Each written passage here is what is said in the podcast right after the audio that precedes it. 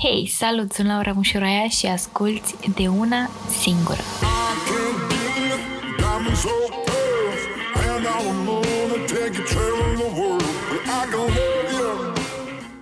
Salut tuturor, am revenit cu un nou episod din De Una Singură și astăzi avem un invitat foarte special și o să vă zic imediat de ce. Este printre primele persoane din industria beauty cu care eu am luat contact atunci când am început să lucrez cu branduri. Este o persoană care, ca să zic așa, și chiar a avut grijă de mine când eram mai micuță și m-a îndrumat, mi-a dat sfaturi, uite ce înseamnă să lucrez cu un brand, uite ce căutăm noi branduri, adică chiar mi-a fost așa un mentor în trale vloggingului. Din punct de vedere al brandului, mi-a chiar m-a ghidat, pur și simplu m-a ghidat și ca să nu o mai lungesc foarte mult, este vorba despre Mihaela Munteanu, de la L'Oreal, marele grup L'Oreal, marele greu în industria beauty. Pur și simplu în mintea noastră, dacă întrebi cam orice fată din zona de beauty, vlogger, blogger, influencer, instagrammer, cum vrei să-i spui, când te gândești la L'Oreal, te cam gândești la meme. Bună, ce faci? Bună, Laura, mulțumesc mult de tot pentru invitație. Mă bucur că ai venit. Mulțumesc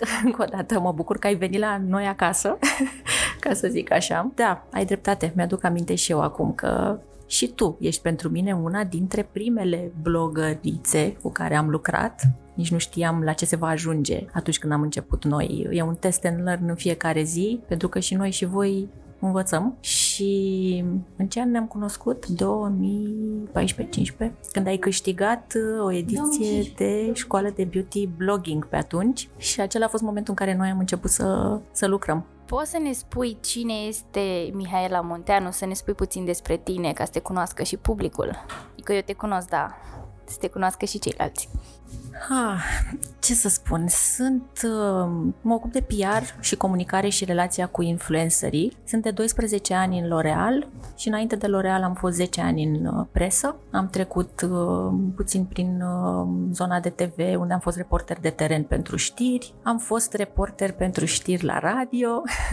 Deci ești obișnuită puțin așa cu microfonul. Um, da, mai obișnuită cu microfonul decât cu camera și înainte de toate am fost asistentă medicală la sala de operație patru ani. Asta nu știam, ce tare! Da, a fost o experiență interesantă pentru mine, ce să zic. Am uh, lucrat în Fundeni, care e cel mai mare spital din țară, adică prin asta vreau să spun că sunt cele mai multe cazuri, sau mai bine zis erau, e vorba de acum 20 de ani, erau cele mai multe cazuri, uh, să zic că era poate pe locul 2 după un spital de urgență. Deci am văzut de toate. Poți să descrii puțin pe femeia Mihaela Munteanu în 5 cuvinte? Pă, în cinci cuvinte. Da, mă omor asta cu cinci cuvinte, invariabil mi-aduce aminte. Când îmi spune cineva să fac ceva în cinci cuvinte, nu în șapte cuvinte, dar nu, compunerile la școală, știi? Scrie o compunere în 120 de cuvinte. Doamne, și să vezi ce mă chinui cu băiețelul meu cel mic să scoatem 120 de cuvinte și să adăugăm ca să ne iasă de compunere. Sunt o femeie de treabă. Glumesc. Calmă, muncitoare, răbdătoare, tolerantă și haioasă. Eu aș mai adăug, adăuga ceva. Mie mi se pare că e și foarte cool. Da, mulțumesc.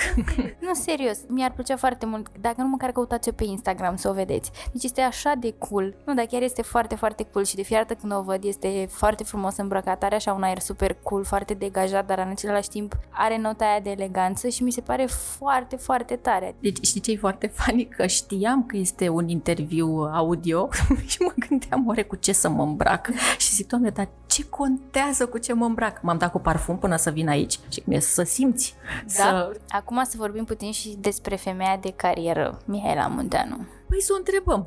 Măi, Mihaela Munteanu, ce, ce faci tu cu cariera ta? Cred că, și de fapt am afirmat-o de foarte multe ori, cine mă știe bine, spun, poate să, să-mi confirme acum că nu bat câmpii, am curajul să spun că este cel mai frumos job pe care l-am avut și pe care l-aș fi putut avea într-o viață de om pentru că mi l-am uh, transformat așa, mi este ca a doua piele și că îmi curge prin vene și mă simt foarte, foarte bine cu ceea ce fac. Și cred că mai presus de orice în jobul ăsta al nostru de PR este că atunci când îl faci cu drag, chiar n-aș vrea să sune clișeu, că este un clișeu, dar n-am cum să-l zic altfel, cred că te simt ceilalți. De noi lucrăm tot timpul și așa am eu senzația că atunci când fac ceva, nimeni vreodată n-ar putea să, să mă suspecteze că vin cu argumente piaristice sau că a, am avut o abordare abordare piaristică. Am reușit să ajung la performanța de a-mi plăcea atât de mult încât simt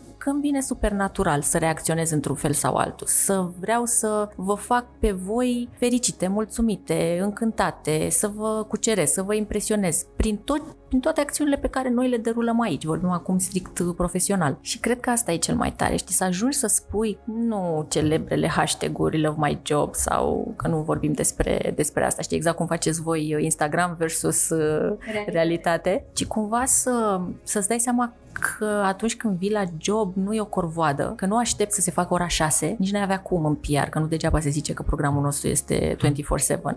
Nici asta nu e un clișeu. Așa e, e o alegere. Sincer, e un mod de viață, nu e un job. Nu poți să închizi ușa la 6 vineri și să zici mai vorbim luni dimineață. În orice moment e bine să fii acolo, să vezi și pentru bune și pentru rele, ferească Dumnezeu de rele. Dar uh, mă, nu, nu-mi place, știi, când aud oameni care spun uh, aule, de-abia 12, ce fac eu până la 6 sau am venit la scârbici. Știi, genul ăla de om pentru care jobul chiar e un chin. Zici mă cât de nefericit trebuie să fii 30 de ani? Știu ce spui. Na, știi foarte bine că și mie îmi place extrem de mult ceea ce fac și oamenii, oamenilor li se pare extrem de ciudat ciudat că eu și plecăm în vacanțe și mai plecăm cu prieteni și eu sunt toată ziua, fac un vlog, pun o poză, vreau acolo să fac o poză acolo, stai să-mi fac outfiturile pentru vacanță, stai să așa, mă gândesc, că fac research, ce locuri frumoase găsim acolo și lumea zice, dar nu te-ai săturat? Și eu sunt, nu, eu abia aștept, adică pentru mine s-au contopit atât de bine viața personală cu jobul, încât nu, nu mai pot să zic, da, am și momente de pauză, dar pauza aia mă încarcă pentru încă două luni. Nu, la mine nu e, cum ai zis tu, nu, la, la șase nu închid calculatorul, zic gata, mai editez mâine sau închid Instagram și spun gata, s-a terminat cu social media și cu publicul meu. Nu, stă acolo, unora le răspund și la 3 dimineața. Dacă m-am trezit și m-am dus la baie și am văzut ceva și am atunci o idee, atunci o scriu. Ai spus că înainte ai lucrat și pentru reviste Glossy și știu că ai fost chiar redactor șef la o revistă Glossy. Cumva mereu te-a atras domeniul acesta al frumuseții. De ce? De fapt, uh, jurnalismul mi-a, mi-a plăcut foarte mult, eu pe acela l-am ales, dar trecând de la jurnalism la zona de beauty, mi-am dat seama că mi se potrivește mai bine și că fac casă mai bună cu, cu zona asta. Iar din uh, presă a fost un pas relativ firesc să ajung aici. Prietenul meu, bunul meu prieten Alexandru Abagiu, a avut cea mai mare contribuție când, uh, când mi-a spus trebuie să vii să-ți depui CV-ul la L'Oreal, nu avem om de PR de șase luni și tu ești în presă de atâția ani, trebuie să vii. Dar nu vreau să vin, că chiar îmi place foarte mult ce fac. Era cea mai frumoasă perioadă profesională din viața mea. Când dau bătăi de cap aiurea, mi-e bine aici, chiar mai vreau să mai, să mai stau o vreme. Da, dar postul ăsta nu o să mai fie peste o vreme. Și am început seria de interviuri. Cred că ăsta ar fi un sfat pentru multă lume. Dacă pot merge la interviuri fără să vrea să obțină postul. Am mers din interviu în interviu până la ultimul, uh, iar country managerul de pe vremea aceea chiar mi-a spus când, uh, când m-a văzut în firmă angajată că nu ar fi crezut că o să accept uh, oferta pentru că atât de convinsă i s-a părut că eram să nu vin. mă umflă râsul și acum numai că mă gândesc că pare, pare chiar caragiale, știi, cu nu mă votați. Dar așa a fost începutul. Ce înseamnă pentru tine frumusețea? Mm, n-ai zis fizică sau sufletească, așa că le luăm pe amândouă. Păi, uh, frumusețea fizică ar fi un atu trecător pe care noi îl putem ajuta cu produsele de care ne ocupăm. Iarul, piarul. E, cu frumusețea sufletească, minune. O ai, nu o ai, prea există cale de mijloc și din păcate nu există niciun brand care se ocupe de ea. Cred că acolo putem să o învățăm cumva. Eu cred că toți suntem cumva frumoși la interior, doar că fie ne înrăiește societatea sau conjunctura sau situația socială și ne trebuie puțin ajutor să ieșim din asta. Mm da, nu știu ce să zic, nu găsesc nicio scuză suficient de puternică pentru cineva care să justifice cumva că sunt rău pentru că mi s-a făcut rău sau sunt rău pentru că nu. Și eu cred că trebuie să fim buni indiferent de ceea ce ni se întâmplă, pentru că, da, iarăși cred că acolo vine, intervine și educația cumva, să fii educat, să înțelegi că dacă cineva ți-a făcut ție un rău, persoana cu care tu vei fi mai departe rea, nu are de fapt nicio vină. Dar asta vine cu educația și de fapt cred că aici o intrăm un alt subiect senzațional, educația populației. E complicat și, și asta da. cu a face bine mm, îți, e ceva natural, e ceva firesc, simți că faci așa o faci. Nu, n-are rost. Și că nu faci bine pentru că dă bine sau iar în PR, ca să facem din când în când așa trecere, cu, trecere la domeniul ăsta, a face bine ți se întoarce întotdeauna, pentru că noi de foarte multe ori facem bine într-o parte, primim pe de altă parte, e un proces continuu, e un circuit al bunătății în natură, să zic așa. Dai cu o mână, primești cu cinci, știi cum e, sunt o felul de proverbe care, care sunt valabile, dar da, eu am să militez întotdeauna pentru a face bine și pentru a fi bun și, și tolerant. Ăsta este cuvântul pe care eu cred că în ultima perioadă îl, îl folosesc obsesiv pentru cei din jur, pentru că mi se pare că am pierdut, noi ca oameni, am pierdut calitatea asta. Nu mai suntem deloc toleranți și cu asta, când pierzi asta, pierzi tot. Să știi că sunt de acord cu tine și mie mi se pare cumva că nu mai suntem așa de toleranți, nu? Și odată cu toleranța mi se pare că pierdem foarte multe calități. Fie pierdem și răbdarea, pentru că toleranța înseamnă cumva și a avea răbdare cu celălalt. Toleranța înseamnă și bunătatea și calmul și adică odată cu toleranța pierzi foarte multe alte calități. Ce îmi place mie este că mesajele voastre duc către zona asta de a fi tolerant, de a accepta, de a fi bun, de a face bine și asta mi-a plăcut întotdeauna și mi se pare că acum în ultima perioadă sunteți tot mai vocali pe zona asta și îmi place foarte, foarte, foarte mult. Da, mă bucur mult de tot că spui asta și că, și că e vizibil cumva și din partea brandurilor. Pentru că, într-adevăr, e, e un trend, cred. Nu, nu pot să vorbesc acum doar despre brandurile pe care le avem noi în uh, companie. Ar fi, ar fi urât să zicem asta. Către asta cred că simțim noi, ca oameni, în general, să mergem și atunci cumva trebuie să se decline și în, uh, în poveștile brandurilor. Cumva oamenii au început să fie tot mai interesați de ceea ce consumă, ce se întâmplă cu produsele pe care ei le consumă, cum sunt produse produsele pe care ei le consumă, hainele, cât de sustenabil sustenabil este totul, ce e în spate, valorile brandului și așa mai departe, că oamenii încep să fie tot mai atenți la asta. Mă bucur că a început și mișcarea asta în România, o susțin și eu învăț. E că am început să reciclez, în sfârșit uh, au venit să adune gunoiul selectiv și pe strada noastră. Mă Ne-au anunțat în weekend, sunt foarte fericită, am cumpărat trei uh, coșuri de gunoi noi pentru hârtie, plastic și metal, sunt așa de fericită. Învăț, adică nici eu nu pot să mă dau acum vreo sfântă să zic, mamă, păi da, eu făceam asta de 17 ani, dar învăț, ai, dar măcar vreau. Adică mi se pare că ăsta e primul pas să îți dorești, să începi să te informezi. Învăț și despre minimalism, puțin ca să integrez anumite concepte în viața mea. Învăț despre consumerism exagerat, cum să îl minimizez pe cât posibil, adică măcar să mă cumpăr ceva de calitate pe care să-l folosesc mai mult timp. Și tot așa. Ce mi se potrivește, aplic. Ce nu, ori mai aștept să mă mai dezvolt, ori nu o să aplic niciodată. Nouă ne va fi mai greu pentru că nu suntem obișnuiți cu asta, dar am speranța că începând cu copiii noștri, dacă ei vor crește văzând în jurul lor că așa este corect, nici nu-și vor mai pune problema că trebuie să facă altfel. Pentru ei va deveni un automatism. Pentru noi e o mișcare conștientă. Eu când arunc la gunoi acum trebuie să mă gândesc, a, stai puțin, e plastic, îl duc la plastic, e hârtie. Nu e, nu e un automatism și nu e un reflex încă încă. Dar pentru ei, dacă vor crește așa, nu va mai fi o problemă, știi? Va fi ciudat să nu o fac. Aia mi-aș dori eu să văd, să ne felicităm pentru normalitatea aia. Fără îndoială, L'Oreal este clar un gigant și un lider în industria frumuseții. Cum este să fii la conducere, ca să zic așa, să lucrezi într-un mediu ca ăsta?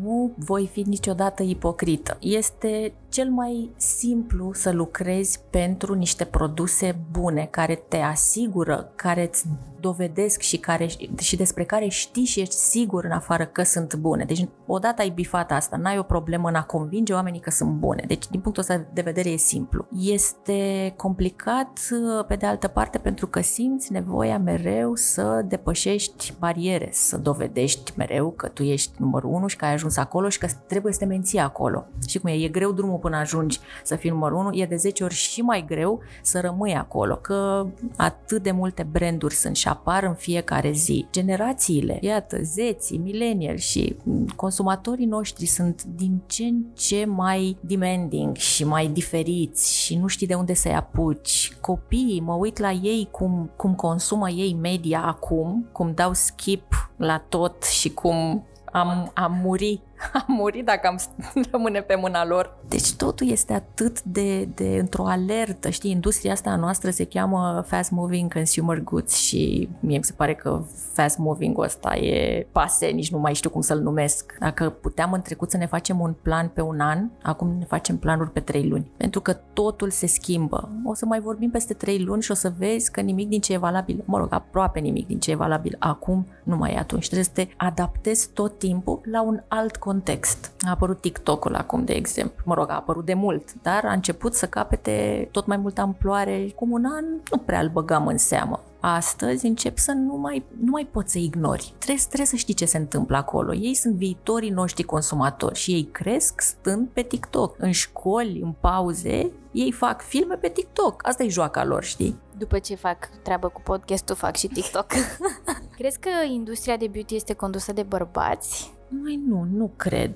Acum, dacă e să mă uit uh, la România, din patru divizii avem uh, doi directori generali femei, iar country managerul este tot femeie. Mi se pare că linia asta a devenit mult mai fină între joburi uh, care sunt prin uh, excelență asociate cu bărbații sau cu femeile, sunt femei pilot, sunt chirurgi uh, femei, ceea ce acum 20-30 de ani mai greu ai fi găsit. În ziua de azi nu mi se mai pare că putem să zicem sunt mai mulți uh, bărbați în posturi de conducere, cel puțin în industria noastră, acum vorbim despre, despre industria de beauty strict. Cumva se tot spune că industria asta, a beauty, este despre superficialitate. Ce părere ai? Beauty înseamnă ceva superficial? Nu sunt de acord deloc, chiar deloc nu sunt de acord. Și am stat și mi-am tot pus întrebarea asta, de ce, de ce oamenii cred asta, de ce se vehiculează ideea asta? Și cred că oamenii care nu știu despre ce e vorba au impresia că aici e vorba despre easy money, știi, că, de exemplu, voi foarte ușor faceți bugetele pe care le faceți. Cu ce ar fi diferit un blogger din IT față de un blogger de beauty? Dacă sunt serioși și dacă muncesc și dacă se informează, la fel de multă creativitate trebuie să ai și când prezinți un telefon și când prezinți un ruj. Că toată lumea prezintă telefoane și rujuri, nu? Toți facem review-uri și... Adică de ce s-ar pune acest egal de superficialitate doar pentru că vorbim despre cosmetice și, știi? Dar depinde și pe cine întrebi, pentru că din punctul meu de vedere, acolo unde omul este serios și își face treaba, iarăși, mi-e teamă să nu se consideră asta un clișeu, da? Ăsta e adevărul. Contează ce prezinți. Dacă pui suflet și îți, îți aloci timp să, să gândești de fiecare dată altceva, pentru că da, trebuie să pierzi foarte mult timp, trebuie să spui de fiecare dată o altă poveste. Asta este o altă obsesie mea cu storytelling-ul și cu și mereu revin la film, unul dintre filmele mele preferate, Filantropica, Mânantiză, care nu spune o poveste. Despre asta este vorba. Același produs poate fi prezentat în șapte feluri diferite și totuși o singură poveste va reuși să atragă atenția mai mult. Dacă ai timp și dacă vrei să vii cu o poveste mișto și dacă vrei să fii creativ, dar pentru asta îți trebuie într-adevăr să aloci, să aloci timp și să nu mai faci altceva. Aici iarăși ar fi o întreagă dezbatere pe cu ce pierd oamenii timpul și decât să stea și să se plângă și să-și spună că vai, de ce eu nu am parte de proiecte și păi să ne gândim de ce. Pentru că trebuie să muncești foarte mult și să vii cu idei tu vii către noi de nu știu câte ori cu idei. Nu aștepți tot timpul să-ți spunem noi, Laura, știi, lansăm o nouă cremă, ce părere ai? Nu, vii și tu și spui și ne ajuți, iar pe mine, de exemplu, ca, ca om de PR și comunicare, pe mine mă ajută. N-am nicio idee infinite. Că n-am cum să fiu în șapte părți în același timp. Mă ajută să vii și să-mi spui tu, uite, am o idee, pentru că eu îmi cunosc foarte bine comunitatea și aș vrea să fac asta. Ține minte, te rog, când ai o lansare potrivită și spune. Mie mi se pare că între, uite chiar și între noi două, cumva tot timpul este un parteneriat, adică e normal, odată am eu o idee, odată aveți voi și așa ar trebui să fie mereu. Adică chiar dacă nu lucrăm în aceeași clădire, tot lucrăm cumva împreună și atunci automat se formează un parteneriat. Eu mă lovesc foarte des de, de întrebarea asta sau aud că sunt foarte multe fete din uh, zona de blogging, vlogging, care și-ar dori foarte mult să facem proiecte și... Dar aștept, aștept, nu știu ce așteaptă, dar nu fac un pas să iasă din zona aia a lor, să fie diferite. Nu poți să stai și să aștepți. Sunteți multe, să-mi fie cu iertare, sunteți multe și pe lista noastră de fete cu care lucrăm. Sunt, avem 300 de nume. Cum să departajăm și cum să alegem? Criteriile sunt foarte simple și uite, asta poate e o ocazie acum să să afle toată lumea care își dorește să intre pe listele unui brand. Că nu este o lista lui Schindler aici și facem zeci de pagini și ne gândim noi uh, cum a bătut soarele astăzi și pe cine alegem. Mie mi se pare că este o treabă extrem de serioasă și o bucătărie internă foarte complicată. Dar toate fetele care se gândesc de ce nu ajung pe o astfel de listă, eu atât le rog să se uite la conturile lor, dar să se uite cât pot ele de critic. Și dacă pozele pe care le fac și contentul pe care îl fac, pentru că nu este vorba numai despre a posta giveaway-uri, ca să ne crească o comunitate de followers. Followers și respectiv azi vin, când s-a terminat concursul, au plecat. Este vorba despre a face conținut. În primul și în primul rând, voi trebuie să aveți grijă de comunitatea voastră, să-i dați ceea ce se așteaptă să primească, să-i dați puneri, idei, sfaturi, în afară de produse. Și după aceea, da, pe asta le puteți linkui cu produse, cu lansări care vor veni firesc și atunci ele se vor integra organic, cum ne place nouă brandurilor să spunem. Vrem să avem produsul integrat uh, organic. Tot uh, fetele care sunt supărate că nu ajung pe o astfel de listă să se uite dacă au fake followers. În, uh, îmi pare rău să spun, dar asta nu este o alegere pe care o facem noi. Pentru că nu eu și nu numai eu propunem persoane cu care să lucrăm. Nu suntem de capul nostru aici, suntem o companie multinațională, avem și noi niște niște șefi care sunt și aici, care sunt și afară și noi facem aceste propuneri și le trimitem la brand. Este foarte simplu în ziua de azi ca uh, afară uh, să facă un double check peste noi, indiferent că nu înțeleg uh, textul postării că e în limba română, dar ei vin și ne spun nu este ok pentru că. Ei, și dacă aceste două calități să le numesc, uh, content de super calitate și followers reali sunt satisfăcute și tu ești perseverentă și ne scrii frumos și până la urmă nu cred că nu există șanse să ajungem să colaborăm. Evident că nu o să putem să colaborăm cu 2000 de oameni, că nu avem resurse, nici umane, nici financiare, nu avem nici atâtea produse, câte produse putem să, să trimitem. Un exemplu, la Vocea României, că mereu, mereu îmi pun întrebarea asta. Mie mi se pare uneori că unii concurenți au o voce absolut superbă și totuși nu s-a întors nimeni. Și sunt curioasă după aceea jurații cele motivele dau, de ce nu s-au întors. Și au spus, pentru că ai cântat identic cu artistul original. Deci n-ai venit cu nimic nou. Știu ce zici. Și aici aș da și eu un sfat în care cred că cel mai ușor în care putem să facem un conținut altfel este efectiv să pui amprenta personală. Trebuie să ieșim cumva din, din clișeu. Acum vreau să te întreb, care este cea mai mare realizare profesională a ta? Să știi că asta mi s-a părut o întrebare tare grea de fiecare dată, știi, când te întreabă cineva ce ai făcut uh, măreț. Pentru că îmi place atât de mult ce fac, cred că cea mai mare realizare a fost să devin una cu jobul meu. Nu e legat de vreo uh, lansare anume, toate îmi plac și mi-aș da sufletul pentru fiecare și aș vrea ca fiecare să iasă în evidență cu ceva. Sunt, e ca și cum aș avea foarte, foarte, foarte mulți copii și aș iubi pe toți la fel de mult, pentru că nu poți să faci nicio diferență, dar totuși ceva comun trebuie să fie. Ceva care unește tot e jobul în sine. Ce drăguț! Și ai vreo dorință mare încă nebifată? Uh, da, profesional vorbind, uh, mi-aș dori ca odată în viața asta, la un moment dat, care să viralizez o idee. Să vedem dacă o să reușesc. Dacă nu, să sperăm că într-o viață următoare... Care a fost cel mai greu lucru pe care l-ai făcut de una singură? Asta este un lucru extrem de complicat și este personal și n-a fost odată, a fost de mai multe ori, dar cred că cea pe care o percep eu ca fiind cea mai grea a fost uh, după ce am aflat că tatăl meu are al patrulea cancer și am avut 5 uh, minute ca să iau o decizie. Și eram singură, într-adevăr, cu el, n-am putut să mă sfătuiesc și nu era nimeni în momentul ăla lângă mine, eram pe hol, doctorul a venit, mi-a spus mi-a dat o veste absolut cumplită. În loc să fim acolo la spital pentru ce ne-am dus, s-a dovedit a fi ceva îngrozitor de complicat, care a răsturnat toate planurile și de una singură a trebuit să iau o decizie în 5 minute, că trebuia să intre în sala de operație și așa că nu prea mă mai surprind pe mine foarte multe din păcate sau din fericire. Mult mersi mult că ai împărtășit asta cu noi. Și acum o ultimă întrebare pe care o am pentru tine și te las în pace să fugi la treabă este de una singură sau în echipă? Cu ochii închiși aleg echipă. Sunt un team worker uh, perfect